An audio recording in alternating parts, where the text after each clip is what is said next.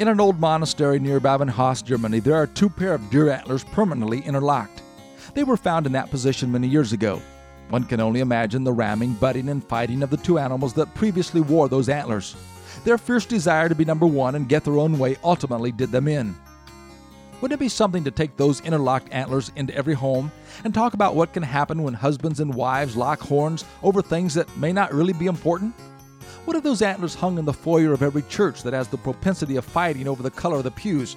Who will arrange the flowers on the altars or who will chair this year's special committee? It might not even be bad to hang those antlers somewhere in the halls of Congress. The Bible says, A hot tempered man stirs up dissension, but a patient man calms a quarrel. I suppose we have no way of knowing how many marriages, churches, clubs, or businesses could have been saved if at least one of the opposing sides had been able to step back and to calm the situation. We need to work harder at finding a solution than at fighting. What a tragedy it would be for them to have to hang our interlocked antlers for all to see. This is Bill Hostler with today's key to confident living.